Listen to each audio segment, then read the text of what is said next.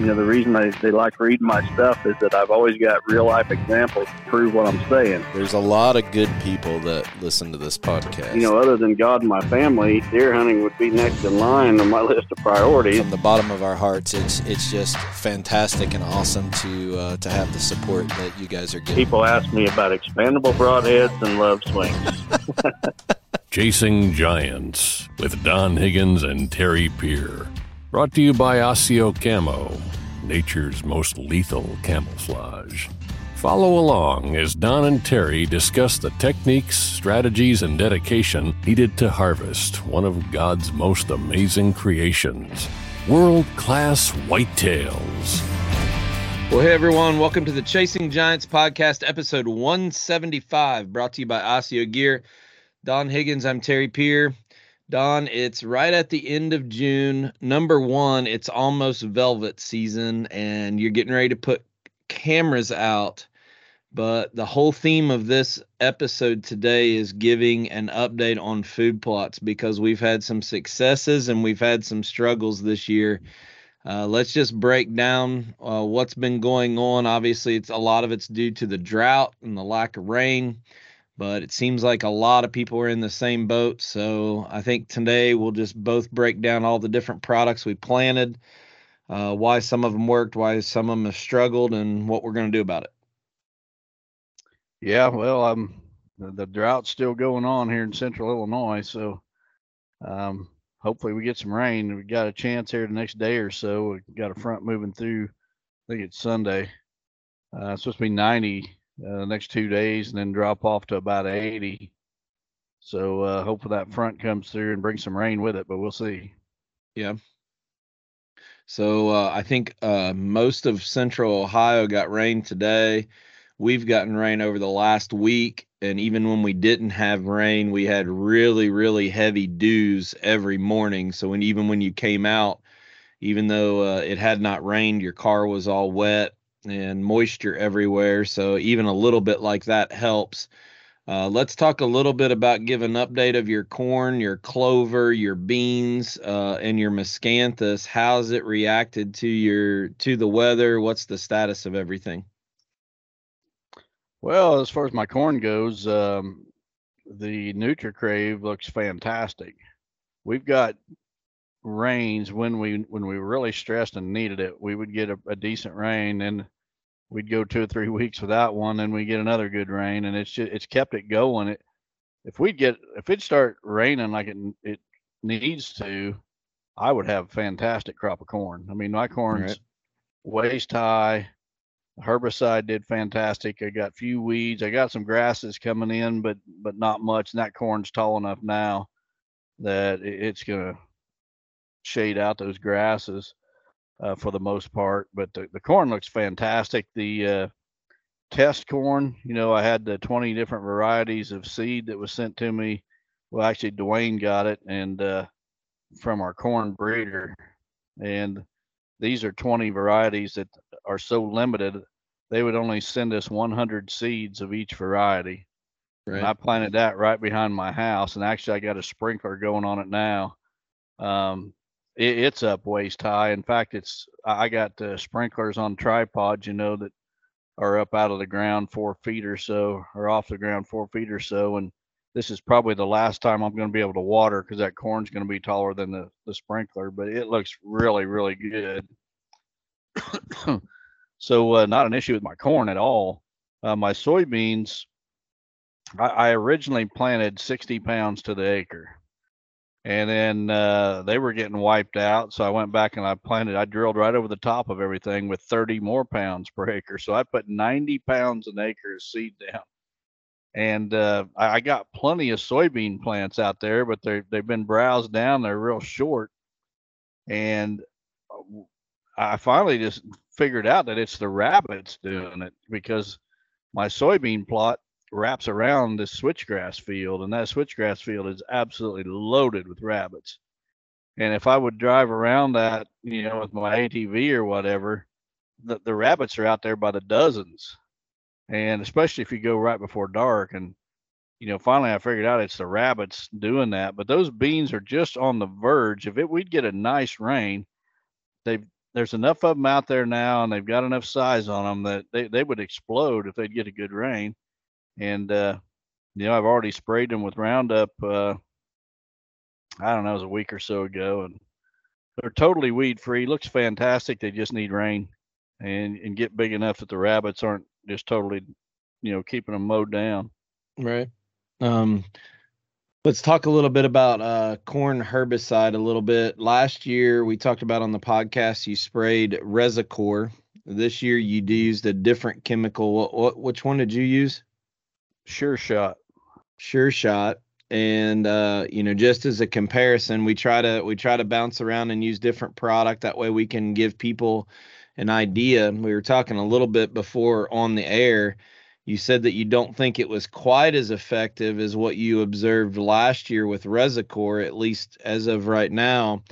But you know, some of that I don't know. Maybe you can elaborate on it. You know, you hear uh, people talk. Uh, sometimes uh, you need more moisture to activate Mm-hmm. um, you know, residuals. So, uh, talk a little bit about the comparison, things that you've seen uh, between the Resicore and the Sure Shot. Well, you know, uh, they both work, no doubt about it. And, and, the difference I'm seeing could possibly be the weather, as you noted.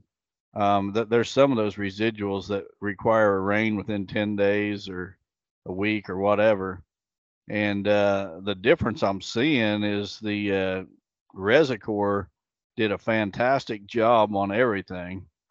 But this year with the Sure Shot, it, it did really good on all the broadleaf weeds. But I'm starting to see some grasses come in, and uh, it I, I, don't think it handled the grasses quite as well. But uh, again, that could be the weather. So yeah. The bad part about it is when it leaves the grasses, we really don't have a lot of options. There is some post germination uh, herbicides you can spray on non GMO corn that people ask us about all the time. But, you know, like 2,4-D is not going to kill the grasses, it's going to kill the broadleaf. So mm-hmm. it's a mm-hmm. little bit um, different. Um, you know, this year I tested a different one. I went with Star Stalwart. I hope I pronounced that right. It's S T A L W A R T. And for those who are watching on YouTube or maybe saw the thumbnail, the picture of the cornfield that is on that thumbnail is actually my NutriCrave. Now you said your your corn is about waist high. Mine's probably a few inches behind that. Um, I got it in I think about a week later than you did. But I'm telling you what, from what I saw this year in my plots, I don't have hardly anything in there. You know, a farmer a farmer might not be happy with a little bit of weeds here and there, grasses, but for a food plotter, I've been extremely happy with where I use that residual. And uh, last year I used Harness Extra. Um, I think this worked better than the Harness Extra last year. Hmm. Well, again, it, it could be weather related, but right. The key is you got to use a residual herbicide. I got a couple calls this week from guys that planted their NutriCrave and now they got a weed patch and they want to know what to spray on it. Well, yeah, and, and you can spray 2,4-D, but that 2,4-D actually affects that corn plant to some degree as well. It'll yeah. make it do some funky things. And uh, if you're going to spray 2,4-D, you need some nozzles that go down between the rows and and you're not just drenching your corn plant or you're going to have a funky looking mess out there. I learned that the hard way years ago. But uh, the residual herbicides are so critical and we've been preaching on that uh, for a few years now that the days of just planting your plot and then going out there later and spraying something over the top of it are, yep. pretty much over. If you want to have good soy, soybeans and corn, you need to to get a good residual program. yeah, I'm guilty of it. We talked about it before. You know, Roundup still kills everything in my area, and there's some there's some areas on my farm where I want beans and corn together, so I can't use a residual. But I'm telling you what, I went out there actually tonight after work. I went and sprayed my soybeans, and the area that I didn't use a residual on has velvet leaf, like almost looks like astroturf out across mm-hmm. out across that. Now, luckily, you know the Roundup will kill it, and and I'm okay. But you know, we talk about browse pressure I was a little uh, I was a little kind of worried about a week and a half ago when I went out and saw my soybean plot just looked awful. Um, very little uh, soybeans being shown. and uh, I looked from a distance to the utilization cage, and the utilization cage didn't look very good either. And uh, so I thought, man, it can't be browse pressure. Something's wrong. Did I screw up and spray something I didn't? But when I really got to looking at the timing and everything, I think what happened in my area is I got the planting done right before that moisture. We got rain, you know, within a couple days of when I planted. I had good germination. I think I planted 70 pounds to the acre, so maybe 75. Broadcast and dist them in like I always do, put some corn in it, but they cut the alfalfa and we went and turned dry, and that alfalfa didn't bounce back, and everything went to the bean field to eat. And so I just got demolished with browse pressure from deer and turkey. And when I say turkey, when I went out there last night or tonight, Don, there was over 60 birds in the field in the alfalfa and the bean field. So your rabbits and and my turkey are absolutely devastating. So um, well, you know, speaking of turkeys, I lost my turkeys. Yeah, they're not there anymore. Nope. I don't know if uh, I got so many stinking coons running around. I don't know if they got the nest because uh, you know those those turkeys were here when they should have been making nests and then they disappeared and, and i was seeing them around the edge of that switchgrass i figured they had nest in that switchgrass but literally you can sit during hunting season in the afternoon or evening right before dark you'll just see herds of raccoons come out of my switchgrass and i don't know if they're just laying out there what they're doing but I, kyle Herman will tell you he was at my place one time and this string of coons came out of the switchgrass and it was just one after another after another after another yep. and uh, i suspect that the coons or possums or something got the turkey nest and then they left after that yeah i'm not sure. You have to just keep an eye out. Um, i can loan you a few that's for sure. So well, i'm not yeah. I'm not too broken hearted about it. Well um, you know, at least for right now, if we get rain, hopefully both of us uh, will come back with a decent bean crop. Uh, the one thing I did in the break between the the rain is, um, you know, I, I, if I had a drill, I really need to invest in a drill. Um, but there were some beans there I didn't want to till them up and till it up and replant. It was too late for that. So I went and hooked up to my corn planter and just changed the plates in my corn planter and and ran three bags of beans over my existing bean field. So even on 30 inch rows, hopefully uh, they'll take off. They were they were had germinated when I went there tonight and sprayed. So if I hit the excuse me, if I hit the weeds back and we get some rain, hopefully get some uh, some decent beans this year. And if not, we just uh, I think we'll both be uh, probably putting in a fall plot, don't you think? Yeah, I've shared this story before, and I think it's probably worth sharing again in light of the fact that we're all going through a drought. But back in 2012, um, I learned something really impressive about soybeans. And, you know, I went on a moose hunting trip to Alaska at the first of September, and that drought was, I mean, we were, it, it was dry as I've ever seen it in my entire life. And my soybeans looked pathetic. I mean, they were I don't even know if they was knee high and and that's this is the first of September, maybe knee high, and I mean they were so sparse you could see the the soil around the plants and everything. And while I was gone, I was gone for 16 days. And when I came home, a, a hurricane had pushed a bunch of rain up our way and into the drought there in September. And when I came home, I, I swear those soybean plants literally tripled in size in 16 days. So, you know, if if you got a good stand of soybeans right now, they're they're putting on root. They're looking for moisture. Right. And uh, when you do get the rain, they can put on a lot of growth in September. Well, depending on the, the soybean, you know, and the, the maturity of that soybean uh, that you plant. But I, I know where I'm at, the, the real world Gen 2 soybeans, that they can put on a lot of growth in September. So right. don't give don't up on your soybeans. Yeah, it's way too early to freak out or give up. Um, miscanthus. Mm-hmm. Let's talk a little bit about miscanthus. When I was at your place uh, two weeks ago, um, the existing mature miscanthus, the new shoots had already grown up, maybe shoulder to head high, you know, five to six, seven feet tall. Uh, they're filling in nice. My miscanthus that I planted this year that I was worried about just in the last week, there's sprigs and shoots coming out everywhere uh, from those rhizomes. So everybody who planted this year um, that's been worried about those rhizomes dying, you know, there's not a lot we can do about it. But even just one week with several rains, it really helped those. And I'm guessing that those rhizomes were doing the exact same thing. It was working underground the whole time, wasn't it? Right. And, and you know, my miscanthus, my established miscanthus right now is every bit of eight foot tall. It's it's definitely way over my head. And the new planting that I did, I mean, it, it looks sad. It, it's probably got, you know, last time we talked about it, I think I said I had maybe at the best 10% germination or sprouting, whatever you want to call it. I would say now that no, that number is probably bumped up to maybe f- between 15 and 20 percent. So they're coming on really, really slow. But that's another thing you can't give up on. Like you said, Terry, those rhizomes are down there and and they're sprouting and and they've got enough rain. Uh, they've had mine have had two good rains on them, an inch and nine tenths and an inch and three tenths. So I know that that ground is sealed up and there's moisture down there.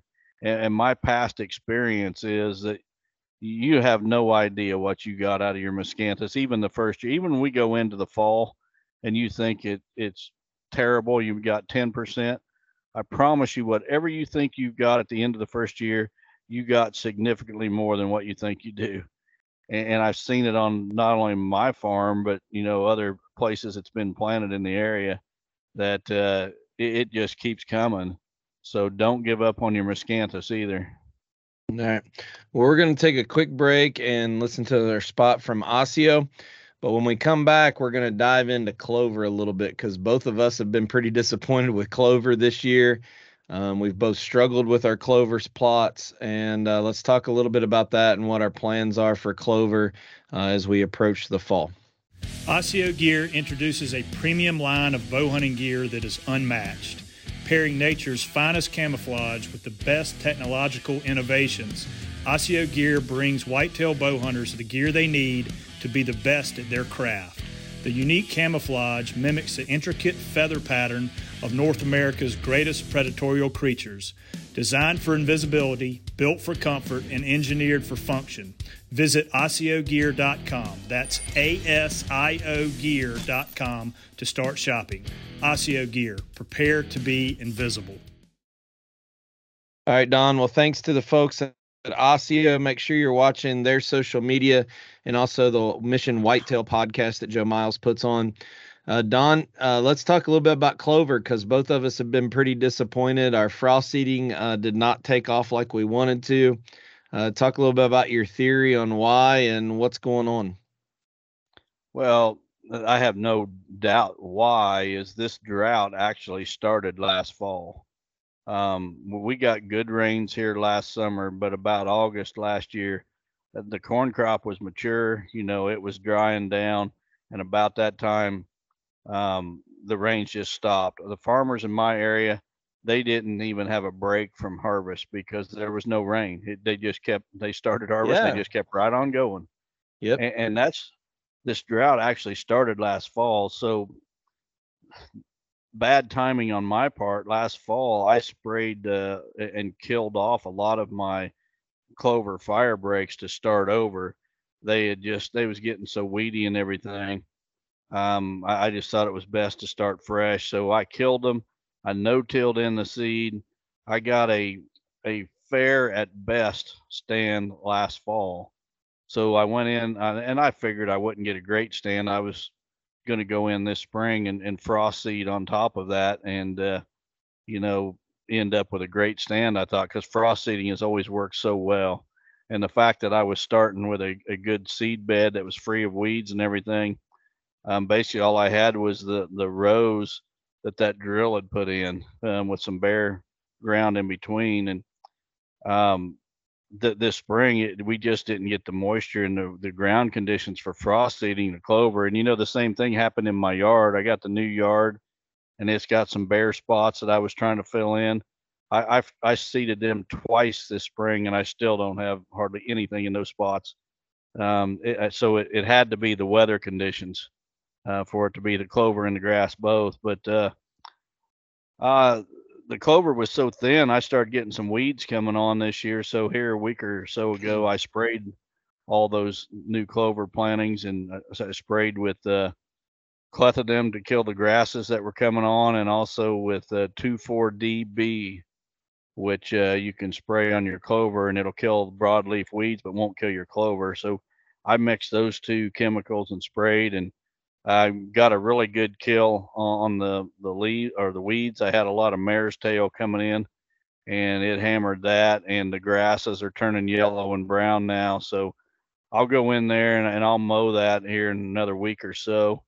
And then this fall, I will go back in with the Genesis drill and I will drill in some more clover seed. Then next spring, I will frost seed in some more clover seed. And eventually, I'm going to have a good stand of clover again.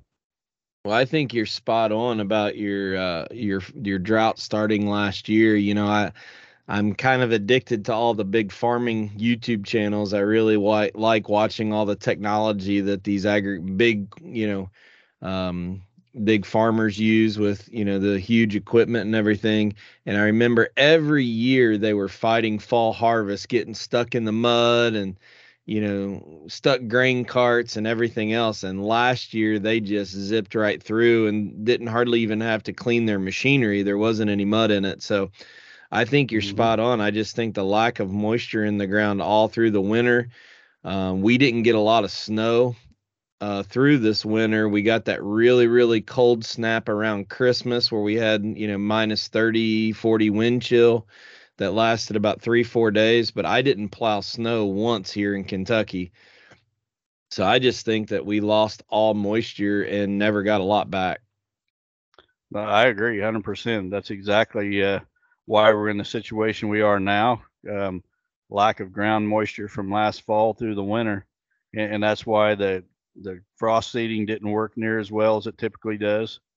So uh, yeah, it's hard for us in our position because everybody wants to blame the seed. But like Dwayne Hopkins says, we can have the best germination seed out there if Mother Nature doesn't cooperate. Um, you know, it doesn't matter what you have, so we're still at that mercy. Yep.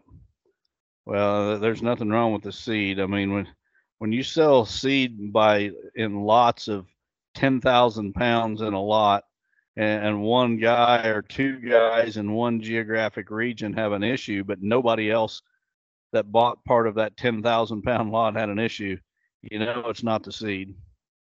Well, um, before we move on, uh, you mentioned that you're going to mow, and both of us have kind of taken a break from that outside of mowing hay. And here in the next couple weeks, I don't know about you, but I got a lot of cleanup to do on my farm. I'm going to start bush hogging a little bit and getting some areas prepped. Now that those fawns are big enough that they'll scurry away from your uh, tractor if they're bedded down, but I still get, I still am going to watch pretty close. Yeah, and you know there can actually be some fawns born a little bit later. Um, I'm, where I'm going to be mowing, it's just that clover, you know, it's pretty short, so there won't be a fawn in there. If there is, I'll easily see it. But uh, I'm going to be mowing with a lawnmower, not a tractor. I'm going to be sitting on Robin's zero turn mowing that clover. Yeah. So, uh, yeah. So that was what I was trying to tee up on. You know, we talk about these uh, these um, does that get bred a little bit later because they might be yearling does getting of size. So it's not uncommon to see a fawn, you know, further out this summer. You still got to be careful, but I'm going to be starting to bush hog here uh, probably about 4th of July before getting the uh, trail cameras out. It's um it stinks when you haven't mowed and you get about 12,000 pictures of a piece of foxtail blowing in front of your camera. I've had that happen. So, yeah. Well, real quick, why don't we talk a little bit about some news that you have about your Ohio property that you wanted to share with everybody? Yeah, so uh, um, I, I, think I mentioned on social media here a while back that I had an Ohio property that probably going to be coming up for sale later this summer. Well, my partner and I decided we're going to try something different this time. We're going to we, we've actually contracted with a real estate group, Kaufman Realty, out of uh, uh, Eastern Ohio, and we're going to have an auction in August on this property. Absolute auction, so there's no reserve. we're going to see how it goes May never have another auction in our lives, but uh, we're we're going to test the waters with this property. So it's 174 acres in uh, Washington County, Ohio. It, it's absolutely going to be ready to to roll whenever you buy it. Um, I'm actually going this week to Ohio to put uh, two 360 blinds up on, on plots, um, putting two feeders out and putting feed in those feeders, and uh, putting mineral out and putting some cameras out to see what's there. Um, but anybody that's interested, uh, I'll be sharing info on my social media, I'm sure, but Kaufman Realty will too. I'm not sure when the listing will go up, but uh, this auction will be um, in August. So if you're looking for a hunting property for this fall, this one's going to be ready to roll. Well, speaking of auctions, you know, uh, last week or the week before, we had our friend Todd Ewing on to talk about a property. And he called me Thursday and he said, Terry, I told everybody on your podcast to watch this listing that this auction could possibly go dirt cheap. And he said, sure enough, it went so cheap, he ended up buying it. So Oh, yeah. he I said he said it was it was cheaper than even he thought it was going to go. So it's just proof, folks, that when we bring these properties or talk to you about it, if you're interested in the property, it might go high, but you never know. It could be a steal that you don't want to walk away from. I talked to Todd today. I actually went and spent a day with him and Al Foster and Joe Johnson uh, this week. And but today I talked to Todd and uh, he told me that property only brought like a little over a thousand dollars, a thousand fifty dollars, or a thousand twenty-five or something. Something He said it really was so low. cheap I had to buy it. Yeah, he said I had to buy it. So So yeah, make sure you're following this stuff. So, uh, but yeah, um, it went cheap just like he said it would. So pay attention to that. mhm. You got anything else before we move on to listener submitted questions tonight? I think I'm good. Ah, the first one comes from Grady Hostetler from Sugar Creek, Ohio. Uh, he says, Hey, Don and Terry, would you recommend supplemental feeding this time of year? If so, what would the deer benefit from this? My second question is, what are some ways to prepare your fall plots for your fall plots, such as Deadly Dozen? Thanks. Uh, Grady, so if I could supplemental feed uh, and on my farms, no matter where they're at, if it was legal, I would do it every single day it's legal. And the deer are not going to eat near as much in the summer as they will in the winter. But if they need, if they're craving some nutrient that, that could be found in your supplemental feed that they cannot find um, in their natural diet, it's there for them. Um, it, it don't take that much extra effort. And again, they're not going to eat but a fraction what they would eat out of that feeder in the winter. So definitely do it just to, you, you know, on the chance that they might need some of the nutrients that's in your feed that they can't find um, elsewhere in their range. Um, the next question I'm preparing. bef- be- before you move on to that, I have an observation, and I don't have Bronson Strickland data to back this up. But you know, Kentucky changed their supplemental feeding rules this year, so I still haven't been able to put feed out. And we we used to be able to feed except during turkey season, and I think 30 days before turkey season or something like that. But for the most part, outside of turkey season, we were allowed to feed. Don, the mineral intake that they uh, they've consumed is higher than normal because you know I'm used to I'm used to feeding our complete feed that has the mineral ingredients and the expect healthy deer technology in it.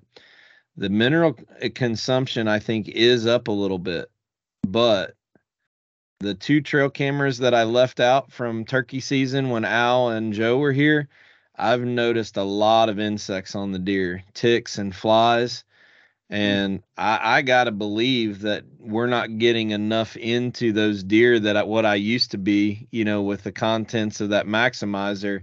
The intake just isn't as high as it would be that we're not repelling as many of those insects as what I'm used to. And, you know, I don't have statistical analysis. It's just a gut feeling based on the the deer that I'm seeing. But and it might be the dry, you know, weather. Weather could be a factor in it. I don't know but I'm sure seeing a whole lot more insects, and I'm wondering if it's not tied to me not being able to feed as much. you know, you say they really increase their mineral intake.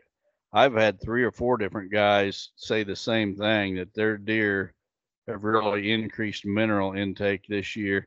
And I wonder if the drought might have something to do with that. If the the nutrient content of the plants that they're consuming is um, not as high, so they're they're craving that mineral more. But you're probably the fourth or fifth guy that I've heard say that. Um, a couple guys in Iowa, for example, said the same thing. Well, but, if it's uh, not, if the plants aren't getting the fresh growth to pull those nutrients out of the ground and they're getting it through browse, they're going to, Dr. Strickland talks about this all the time. They'll go and adjust their diet based on what they need. Yeah. You know, speaking of Dr. Strickland, we should probably announce that he's going to be on. We're going to have Dr. Strickland on here in well, next month or so. So if anybody's got questions for Dr. Strickland, you can uh, address them right to him and submit them, and we'll save them for the episode when he's on. But uh, Grady had another question there uh, about about how do we prepare how do we prepare our fall plots for deadly dozen. Uh, the best thing you can do, Grady, is uh, keep the weeds down, whether that is spraying or continually working the ground or whatever. Um, you, you, just need to keep that vegetation down, or, or you're going to have to deal with it later when it comes planting time. So, I've got a, a plot on another property here in Illinois that uh, I'm going to. I, didn't plant a spring plot there. Um, I've went in uh, once already and sprayed that plot to kill the weeds down. And in fact, I need to go check it again and probably spray it again um, just to keep the weeds suppressed. And then I'm going to go in and I'm going to no-till with the Genesis drill right into that plot that I've kept sprayed uh, all summer long. But the key is keeping that vegetation down. Yeah, um, I have just under a half acre of soil charge that I'm going to convert half of it into Dixie dozen, half of it into Deadly dozen this year. I took a picture of it tonight when I was there, and it looks phenomenal. So in that case, you know, I'm trying to build the health of that soil, get some uh, organic matter, nitrogen back in it, but I'll spray that uh, in August and uh, have it ready to um, to plant deadly and Dixie dozen in around rain around the first of September. So my, my soil ideal. my soil charge looks phenomenal. Actually, if I remember when before I upload this video for the people watching YouTube, I'll put a picture of the soil charge up on here and the deer absolutely smoking it. So I mm-hmm. probably, if if I would have known about this drought, I probably would have been better to put a little bit bigger area into soil charge because it's handled the lack of moisture so much better than anything else I planted, and I planted everything the same weekend. Yeah, if we would have got Grady's question two months ago, I would have said you need to plant soil charge. Um, but at this point, you know, we're towards the end of June. By the time he plant it, you know, the first of July, and then it comes up, he's going to be ready to terminate it before it's ever right. m- mature. So at this so I think point, you just keep yeah, vegetation down.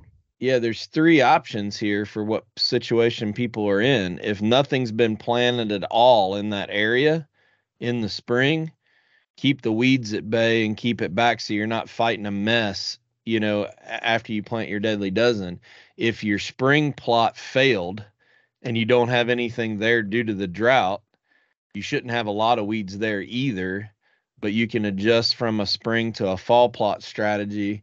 And then if you were able to get some soil builder product to work, and you know, then you're just terminating that with spray close to the time you're working ground, getting ready to fall plot. So, kind of three different options there.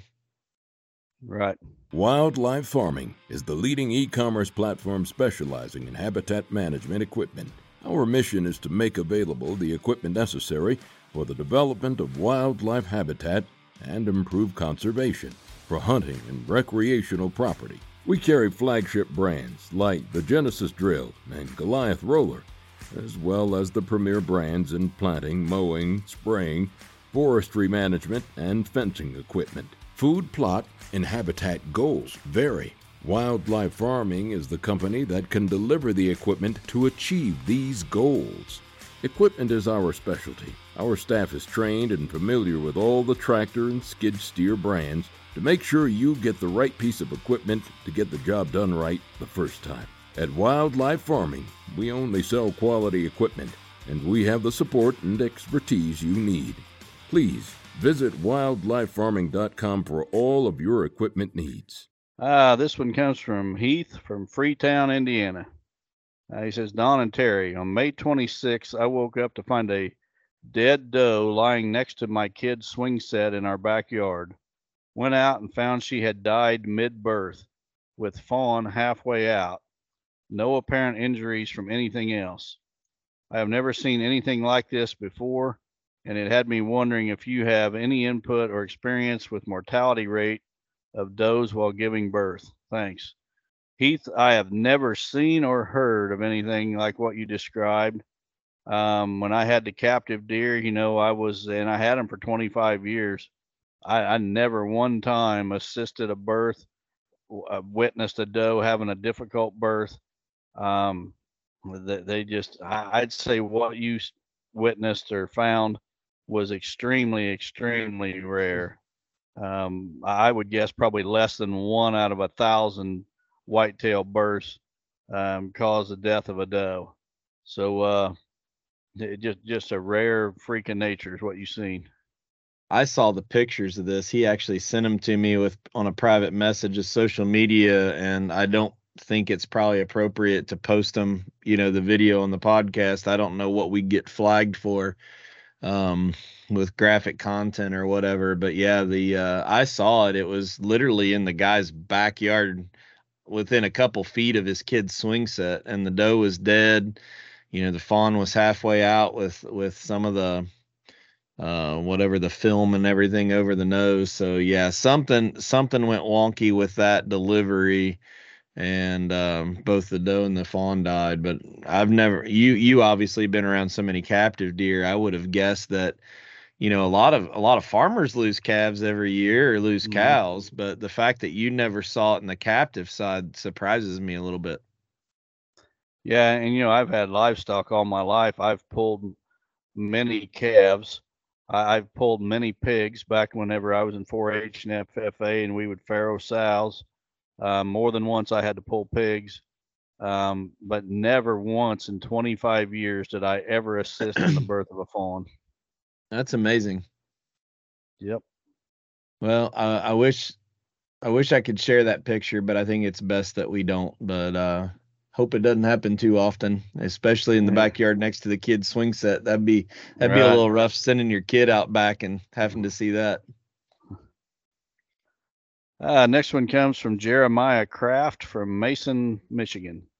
He says, Hello, Don and Terry. I have listened to every single one of your podcasts. You have answered many questions. You have touched on giant ragweed a little bit. It grows all over southern Michigan I would like for you to go into a little more depth on deer eating it and bedding in it. I would like to hear your thoughts on leaving it because it grows there naturally. I have switch on the property too. This will be the second and third year growing it. Is diverse bedding just as important as diverse food? Thanks for answering my question. God bless. Um, Jeremiah, the deer love eating giant ragweed, and you know, the thing of it is, though, that giant ragweed is only palatable to those deer this time of the year in the summer when it's green growing. Um, when it that plant matures and, and uh, you know starts turning yellow and brown in the fall, it loses all its attraction in the in the winter time. Um, they're not going to touch it. Um, I would not leave that just specifically for a deer plot. Um, I, I, think you're you're going to want to plant things on your property that those that'll get deer through the period of time when food's in the shortest supply, and that's the winter. Um, you know, my whole food plot program is geared towards getting my deer through the winter, and uh, that, that's when they need it most. I think that's when uh, when your food plot program can have the biggest impact on your deer herd. Um, if they didn't have the nutrition that you know a serious land manager is providing in his plots, well then they're just out roaming the countryside scavenging for food. Um, so the the giant ragweed is, in terms of bedding cover, yeah, I like diverse bedding cover. Um, I, I, like the wooded cover, thick wooded cover, but I also like uh, the switchgrass. And uh, I just don't think that uh, a ragweed patch in the wintertime, or even late fall hunting season, I don't think that giant ragweed is going to provide near the cover, the quality of cover that switchgrass would, or you know that woody vegetation will. So it's definitely got its place. I wouldn't worry about wiping it out around the edge of your plots or in the woods or edge of the woods or whatever. but I, I, would not be specifically trying to cultivate it. So I'm not real familiar with it. Um, how does it? I mean, is it's? I'm assuming it's a grass type weed that grows fairly tall, or is it brown? Is it woody? It's a broadleaf, and it does grow fairly tall. I mean, it'll grow six foot anyway. So what does it do when the winter comes? Does it stay standing up like switchgrass does, or does the wind and the no, snow and everything just lay it down? It, it's an annual, so you know it die. T- the plant totally dies every year, roots and all. So it would it wouldn't have any winter bedding bedding advantage at all then. Very little. I, I know you've seen it, Terry. It's got a stalk on it, and uh, the the deer really like it when it's young. You know, when it's say three feet and below, that's when they really hammer it. When it starts getting up five, six feet, they're not eating it near as, as much because it loses its its nutrients value or um, food value. So uh, again, I wouldn't I wouldn't go on an, on an eradication campaign, but at the same time, I wouldn't cultivate it either. Um, there, there's a lot of different hundreds of plants that deer like to eat.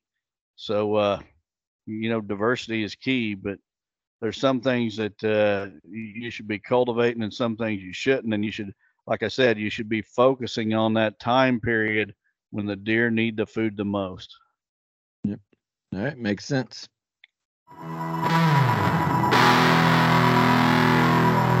This is the biggest step we've taken in reducing vibration and sound since 3D damping what will my new setup do for me that my last year setup did not?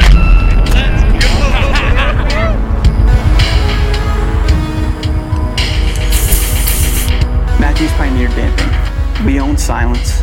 We own stealth. All right, the next one comes from Anonymous from Slippery Rock, Pennsylvania.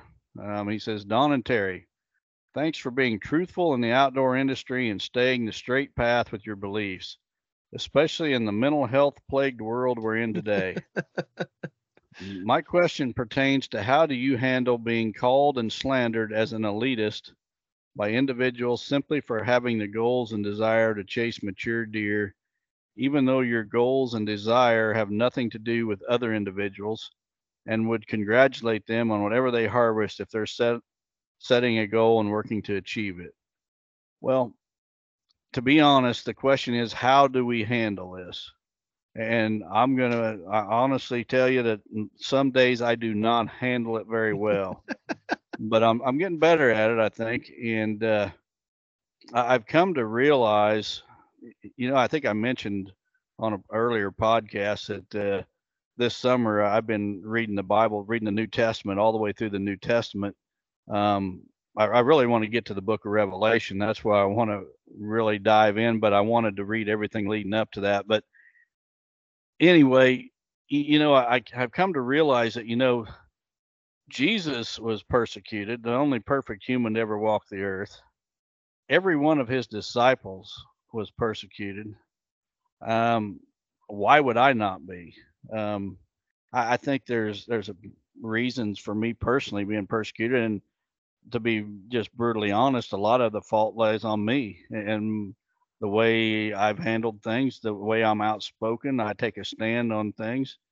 I'm not going to just say it's uh, all the other people's fault. I, have gave them plenty of ammo, but you know, I've I've tried to to get better, and I've tried to uh, overlook things and, and and instead of getting in a lot of heated discussions uh, like I used to on social media. I've just, you know, when I give people their voice, but when they get out of line, I just block them. And, uh,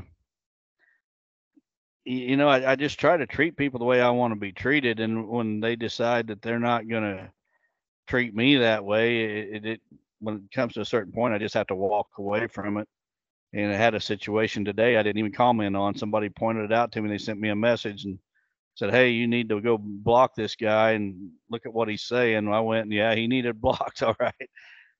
I didn't say a word to the guy or anything. I just blocked him and and he's gone. Um, that's the way I'm trying to handle it now. You know, the ironic thing is, January 1st, I made the uh, New Year's resolution that I was not going to argue with these people. I was just going to block them, and I didn't care if I lost half of my followers on social media or whatever. And the thing of it is, I blocked people right and left for the first couple of months, and I actually gained followers. I actually gained about 1,500, 2,000 more followers by blocking people. I think people just get sick of it. And, uh, you know, I also have realized that uh, people don't criticize anyone that is doing less than they are. You, you know what I mean? It, they, they only want to criticize people that they envy, that, that they are jealous of or whatever. So I almost take it as, as a compliment when somebody's bashing me they're trying to bring me down to their level. And there, there's been times where I went down there and I got on their level with them, and I try to avoid that anymore. But you know, I appreciate that you've recognized um, some of the slander, and slander is the exact perfect word because when people say things that are, are not true about someone, I, I call that slander. Um, and, and, I've dealt with a lot. I dealt with it this week even, but you just at some point you just got to be thick skinned and walk away. But I really appreciate that you've noticed that, and and I've had a lot of people stand up for me and, and have my back, um, and I appreciate that as well. And, and you people that have done that know who you are. Don't think it goes unnoticed.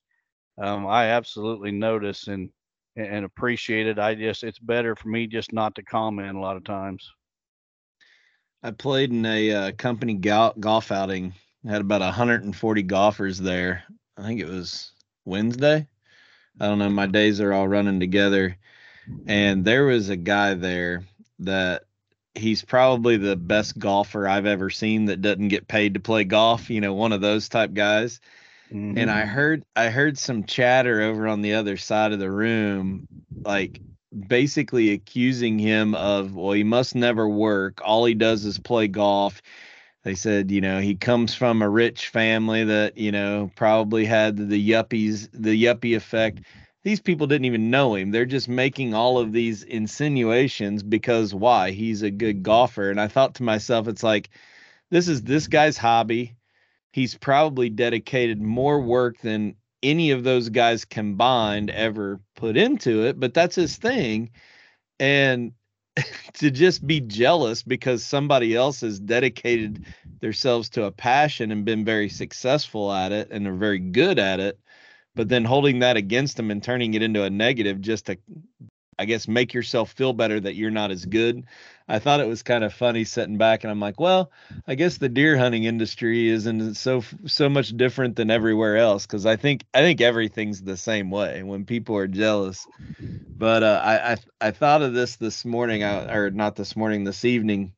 I had my earbuds in when I was spraying uh, my soybeans tonight, and I just put a, a YouTube on and of course it plays the next video and this country song came on that I've never heard before and I think it's actually from a artist that you shared a song from that probably had some bad lyrics on accident one time. Yeah. I think it's the I think it's the yeah. same guy. But I went and looked at the lyrics of this song and the in the chorus it says you can thank him, you can blame him. Either way you're going to face him. Whether you believe in him or not, in the end, everybody talks to God. and I thought that's pretty powerful stuff there. No matter what your position is on anything, you're going to have to face our Maker and our Savior at some point. And mm-hmm. I hope you're ready. I, I, that's all I can say. Everybody can do what they want, but I just hope that you are ready because it's going to come and you're going to have to have that conversation and be accountable for everything. Where what position you're in is your business everybody's going to be a believer one day. The smart people will be a believer before they die. All right. Well, let's wrap up with our last question here the podcast. Uh, the last one comes from Ed from Albany, Georgia. He says, Don, I recently joined the Whitetail Master Academy. Great source of information in one place, particularly the hunting property designs. Keep them coming. I have a couple of questions for you. One, how would you classify Babe? An easy buck or a tough buck? Um, I'm going to answer that one real quick. He Babe is in the middle. He's not super easy, but he's not super tough either. Um, I would put him right in the middle between Smokey and Trump. You guys have probably all heard me talk about how different Smokey and Trump were. Smokey was uh, the, probably the easiest mature buck I've ever killed in my life. Trump was the hardest. Um, and, and I'd put Babe right there in the middle. I, I think, do you think I'll Babe's, be able to. Do you think Babe's traveling as far as Mel? No. Mel was going a long way. I mean, that was Yeah, part of the decision. I mean, he was going a long way in different directions. I think you were almost an intersection in his in his range, which was really big. Uh Smokey Well, actually, didn't Mel would be a good comparison for Babe. Um, Babe didn't travel as far as Mel, but you know, Mel had some habits that uh, made him. He, wasn't super tough, but he wasn't he wasn't easy either by any means. And I guess that's a kind of a roundabout way of saying I, I think I will get Babe killed if he's still alive. I haven't seen him all summer, so I don't know. And and you decided if you're gonna shoot somebody. And if somebody else don't shoot him first, I mean, I think if I have a season to devote to the deer, I think I'll get him killed at some point. But he's neither easy nor tough. He's somewhere in the middle. Yep. All right, I'll put the uh, slide back up so you can read the second question. Uh, the second one was off. You often discuss various fruit bearing trees and chestnut trees as your favorite for deer. Regarding oak trees, you seem to talk about the trees that hold their leaves longer and provide cover, like shingle oak. If you had a property with few oak trees, what specific oak trees would you plant as a food source? Do deer like acorns from dwarf chinkapin oaks? The reason I ask is that I planted white oaks, swamp chestnut oaks, overcup oaks, live oaks, etc., about 15 years ago, still waiting on acorn production. Maybe you could add a video on this topic. Um, well, Ed, uh, dwarf chinkapin oaks that you mentioned, deer absolutely do like the, the acorns, but those acorns are very tiny. And I've got a few of those on my farm that I planted years ago.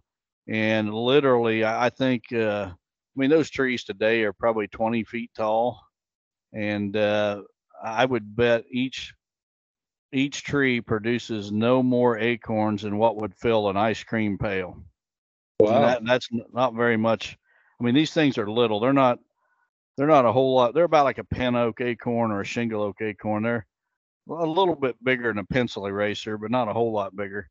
And they're, the volume of food is just not going to be there. The oak that I would suggest you plant for deer to feed on is swamp white oak. And I can tell you that if you would have planted swamp white oak 15 years ago, and if those trees were not crowded, they had space to, to branch out, they would all be producing acorns today. Whenever I had my tree nursery, um, we would grow various oaks, you know, for digging and burlapping and selling. And many, many of the swamp white, and uh, you know, we would sell those trees. Typically, they would be in the field about five to seven years and, and those swamp white oaks when they was five to seven years old i would say over 50% of them were producing acorns Wow. they that's probably the tree that i that i witnessed produce acorns the quickest i know back uh, 25 30 years ago the big rage was sawtooth oaks um, you couldn't open a hunting magazine without somebody talking about sawtooth oaks and the reason for it is sawtooths are native of Asia. They're not a native of the United States or North America. They come from Asia and kind of exotic, and people were bringing them in, planting them, and it's supposed to be the newest and latest, greatest thing. Well, I'm and I've got some of those on my farm too. Um, shame on me for not having natives, but it is what it is. I wasn't going there. I knew you were But- gonna do it. I was just waiting. Um, the uh, the the swamp white oaks even beat the sawtooth oaks in acorn production at a young age. Um, you know, the thing that the sawtooths were touted is they would produce acorns that the deer just absolutely love, and they would do it in five years. Well, I'm telling you, very, very, very, very few of them produced in five years. I would put a row of swamp whites up against a row of sawtooths any day of the week, and the swamp whites are going to blow them away in terms of acorn production and how quick they produce. And they, and the deer prefer them just as much as they do any other acorn. Well, with the possible ex- exception of chinkapin oak, if I had to put my finger on one acorn that I think the deer prefer the most, it would be the chinkapin oak and uh, but it's not a very big acorn either. It's a real small acorn. But I seen uh, back whenever I had the tree nursery and we would collect seed to grow these trees. Um, I would go around to various parks and cemeteries and places like that, and I would ha- had a little thing I'd push along the ground. I'd pick up these acorns, and there was a, a particular cemetery where there was a big old chinkapin oak tree, and there's a lot of white oaks around it too. And those white oaks, they'd be loaded with acorns. But that chinkapin oak, it literally would look like a bunch of hogs had been under it, rooting the ground. And really? you had a hard time finding a single acorn because the, the deer was there every single night cleaning up every acorn on the ground. and uh, it was pretty obvious to me that at that location anyway, those deer much preferred the chinkapin oak to the, the white oak. But if you want fast acorn production, you want a tree that or an acorn a deer really likes, swamp white oak is the ticket. Which uh, which oak trees hold their leaves longer? Does does the same ones hold their leaves? Uh, we talk about the cover even mm-hmm. through the year. Um, and and I don't know that you've ever even brought this up, but I really like hunting out of oak trees that still have leaves on it just for cover, so you're not silhouetted as much. So if you're trying to put a tree stand somewhere or a tree somewhere that your kids might have a good place to have a tree stand down the road does does any of them hold their leaves better than others definitely chinkapin oak or not chinkapin shingle oak and uh, pin oaks hold their leaves the best in the winter now a, a white oak and a swamp white oak they will hold their leaves well into the winter too when they're young but as they get older and mature and bigger then they start shedding their leaves in the fall about the same time the other oaks would. But if you want to plant a tree for tree stands, uh, I even prefer a, a, shingle oak's the ticket there. And I even mm-hmm. prefer a shingle oak over a pine tree or an evergreen like a cedar. Um, it, it, you've got all the cover, but uh, it, I think it's even better cover than than some of those conifers, where you, it's so thick that you got to cut branches out of the way and, and by the time you cut branches out of the way, you're kind of sitting there in the wide open. I, I think a, a shingle oak is a tree that you can hide in about as well as any tree out there. Yeah, good advice. I know we have two pin oaks in our front yard that are really old. Um, the base is about the size of a hula hoop, and it seems yeah. like there's there it seems like there's leaves on those trees even during spring green up. I don't know when they actually fall, um, but they they stay loaded all winter long. Yeah, they uh, the pin oak's a nice tree too. What I don't like about a pin oak is the branch structure.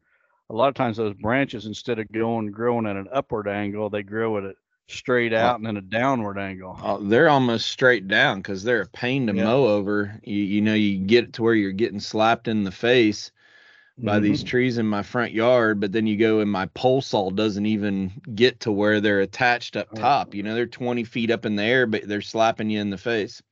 Yep. That's what I don't like about a pin oak.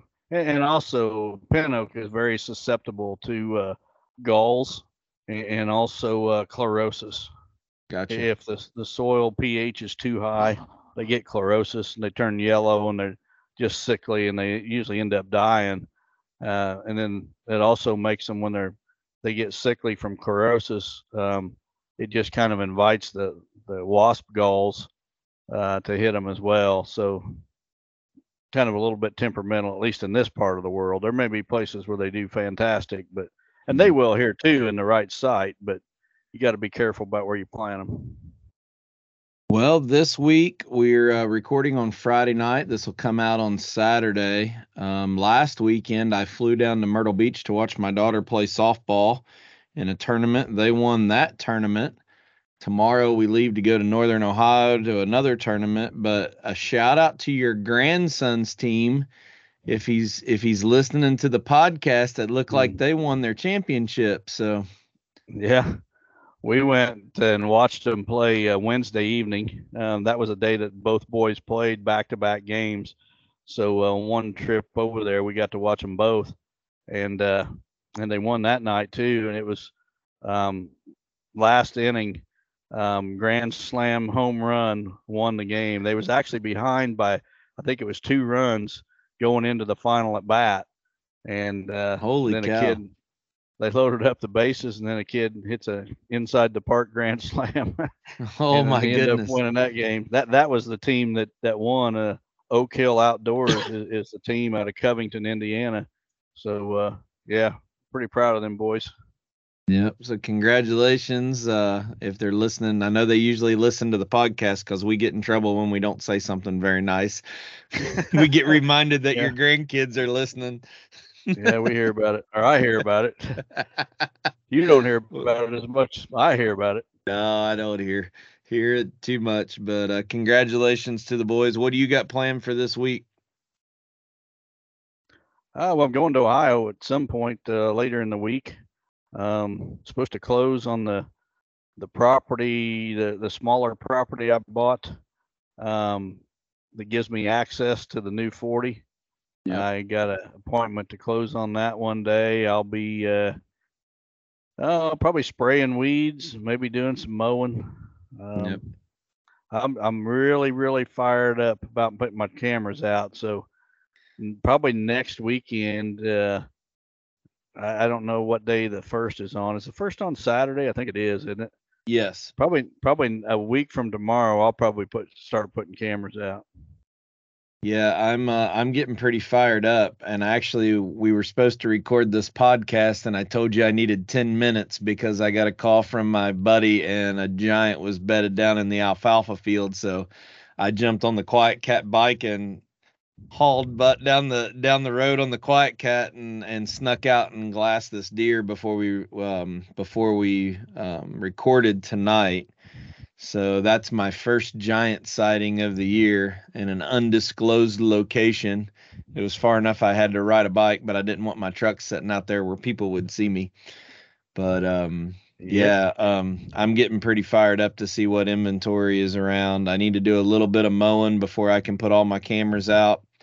Um I have to put a new I bought a new um 750 pound feeder that I got to get together. Uh, I'm going to try to work on that in the evenings this week and also got a new 360 blind to put together. I'm going to try, I don't know how much luck you've had with it, but I'm going to try. Kyle Harmon's talked to me about he's done it, putting that blind together in my shop. And then uh, since I have the tractor with the forks, uh, hauling it to the farm versus assembling it. The beauty of these blinds is you can actually erect them and build them on the stand if you don't have equipment. But I sure I think it's going to be a whole lot easier building this thing in my shop than having to build it out there by myself. Yeah, yeah. I put them together inside. The, ship. It's a whole lot easier. You, you know, if you don't have equipment, that's one thing, but um, getting that roof on when when you're putting them up, standing up and, and getting that roof on that blind is a challenge. Well, this is the seven footer too, so we like hunting out of that XL that gives you a lot more space with two adults in it, and that roof is just even a little bit more heavy. So I'm gonna put it together here at, at the house and and haul it over, and replace one of the older blinds on my place. So that's gonna be my task this week. Need to change oil on the tractor, get ready for mowing, and try to put that stuff together. But catching up, but I'm getting excited about putting trail cameras out. There's no doubt about that. God bless everyone. See you next week.